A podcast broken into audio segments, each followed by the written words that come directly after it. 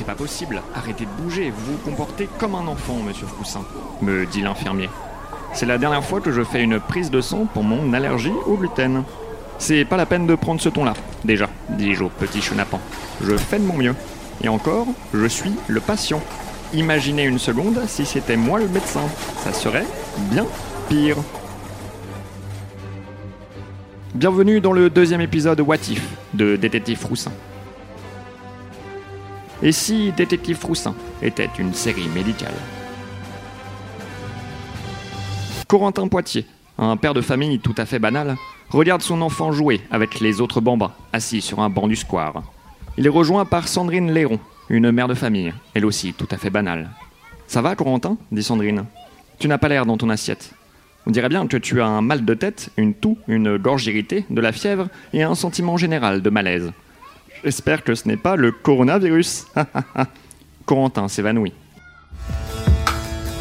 Je m'appelle José Archibald Félicien Froussin. Je suis podologue.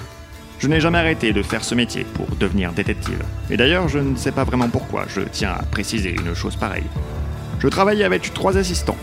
Pablo, mon assistant péruvien, Coréenne, mon assistante coréenne, et France, mon assistante française, qui est aussi ma fille.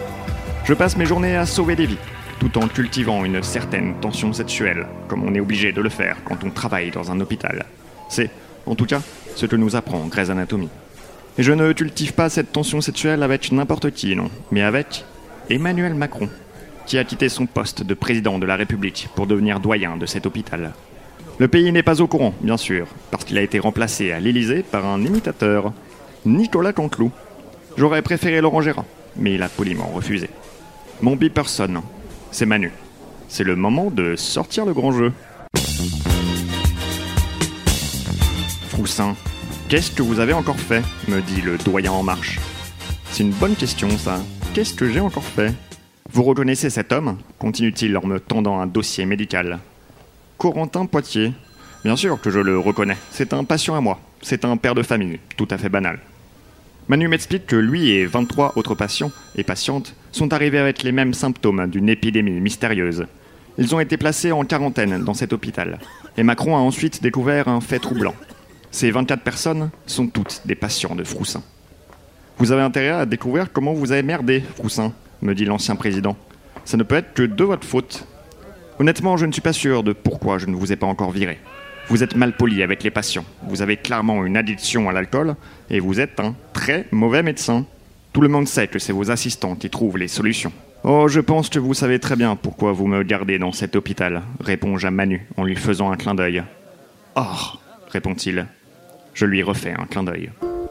C'est le moment de faire travailler nos petits cerveaux, dis-je à mes trois assistants, tenant un feutre indélébile dans les mains, devant un tableau blanc sur lequel j'ai marqué en gros le mot épidémie en utilisant, par erreur, le feutre indélébile. Comment ces gens peuvent-ils tous avoir les mêmes symptômes? continuai-je. Est-ce qu'il ne pourrait pas s'agir d'une malédiction? Est-ce qu'on sait si par hasard ces personnes n'ont pas profané un tombeau égyptien récemment? Ou bien trouvé un grimoire en latin dans une cave et lu son contenu en allumant des petites bougies? Vous ne pensez pas que c'est le coronavirus? propose Pablo. Pablo. Pablo, Pablo, Pablo. Tu n'as même pas pris le temps d'explorer la piste de la malédiction. Intervient. Je suis d'accord avec Pablo, ça ressemble à des cas de coronavirus. Oh, mais c'est pas possible Faut arrêter avec le coronavirus, bon sang. Vous savez bien ce qu'on dit, c'est jamais le coronavirus. Bah si quand même, me répond Coréenne, surtout en ce moment, parce que stop, dis-je pour stopper Coréenne. Je suis très déçu par votre manière de penser, surtout vous, Coréenne. Vous ne savez pas que c'est raciste, anti-chinois, de penser que c'est forcément le coronavirus? Je le sais bien. J'ai lu le titre d'un article qui parlait du racisme anti-chinois. Alors laissez-moi vous dire que je sais de quoi je parle. Nous sommes en 2020.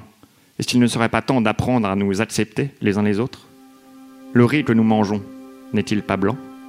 Il mange avec des baguettes. Nous mangeons des baguettes. Nous ne sommes pas si différents. Quand nous les chatouillons, ne rigole-t-il pas? Je m'approche de Coréenne et lève les mains pour la chatouiller. Elle me fait non de la tête. Je continue mon discours. Quand nous les pinçons, n'ont-ils pas mal? Je pince Coréenne elle me frappe au visage. Ça alors? Si c'est moi qui ai ressenti la douleur alors que j'étais en train de pincer Coréenne, alors ça ne veut dire qu'une seule chose. Je ne le savais pas, mais je suis chinois. Et si je suis chinois, alors ça ne veut dire qu'une seule chose. J'ai le coronavirus. Et si j'ai le coronavirus, alors ça ne veut dire qu'une seule chose. Je suis le patient zéro. Je suppose que ça voulait dire trois choses au final. Pas de temps à perdre. Je dois tout de suite appeler une ambulance pour qu'on me place en quarantaine dans l'hôpital dans lequel nous nous trouvons actuellement. Mais avant, un dernier câlin à l'équipe pour dire au revoir, peut-être pour toujours. Je m'approche de mes trois compagnons en ouvrant les bras. Pablo, Coréenne et France se reculent. Je suppose que le racisme anti-chinois a la peau dure.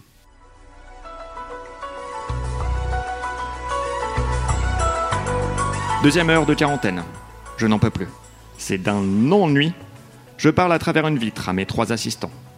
Tous les tests pour vous et les autres patients pour le coronavirus se sont avérés négatifs, me dit Pablo. Il doit s'agir d'autre chose. C'est impossible, lui réponds-je. Je suis chinois. Si on arrive à trouver pourquoi je suis chinois, je suis sûr qu'on trouvera la solution à cette énigme.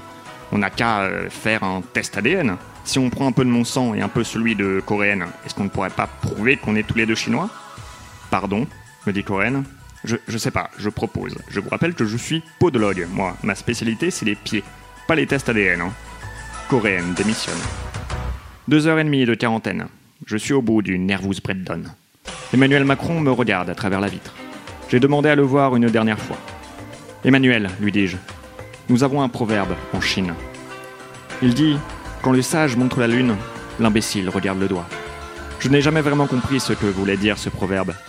Tout ce que je sais, c'est que j'aurais tant aimé passer une dernière nuit avec vous, sous la lune, à regarder votre doigt. Euh, répond Macron. Coréenne arrive soudainement derrière lui. Sacré coup de bluff. Je ne suis pas revenu pour reprendre mon travail, Froussin, me dit-elle. Je suis revenu parce que j'ai trouvé la cause de cette épidémie. Et ça me coûte de le dire, mais c'est grâce à vous. Pourquoi ça lui coûte de le dire? Coréenne se lance dans son explication. La véritable raison de cette épidémie, dit-elle à Manu, est la mauvaise influence que Froussin entretient sur ses patients. En effet, après l'avoir fréquenté pendant toutes ces années, certains d'entre eux se sont laissés avoir par son discours souvent raciste. Ce n'est pas une épidémie de coronavirus qu'il y a dans cet hôpital, mais une épidémie de racisme anti-chinois. C'est en voyant comment Froussin se comportait avec moi que j'ai compris la triste vérité. Les patients sont devenus persuadés qu'ils étaient malades après m'avoir vu moi, une personne d'origine asiatique, dans le bureau de Froussin. Ah bah j'avais raison, du coup, réponds-je. C'était bien raciste de penser que c'était forcément le coronavirus. Merci. Coréenne, je comprends que tu veuilles démissionner, car tu te sens responsable du sort de ces pauvres gens. Mais je t'en prie, reviens dans mon équipe. J'ai raison ou pas, Manu? Je fais un clin d'œil au doyen corps d'Apollon. Macron m'annonce alors que je suis viré, d'un ton ferme, mais juste. Je me demande bien quel métier je vais choisir pour ma reconversion. Avant que je puisse lui demander son avis sur la question, Emmanuel me montre la porte. Je regarde son doigt.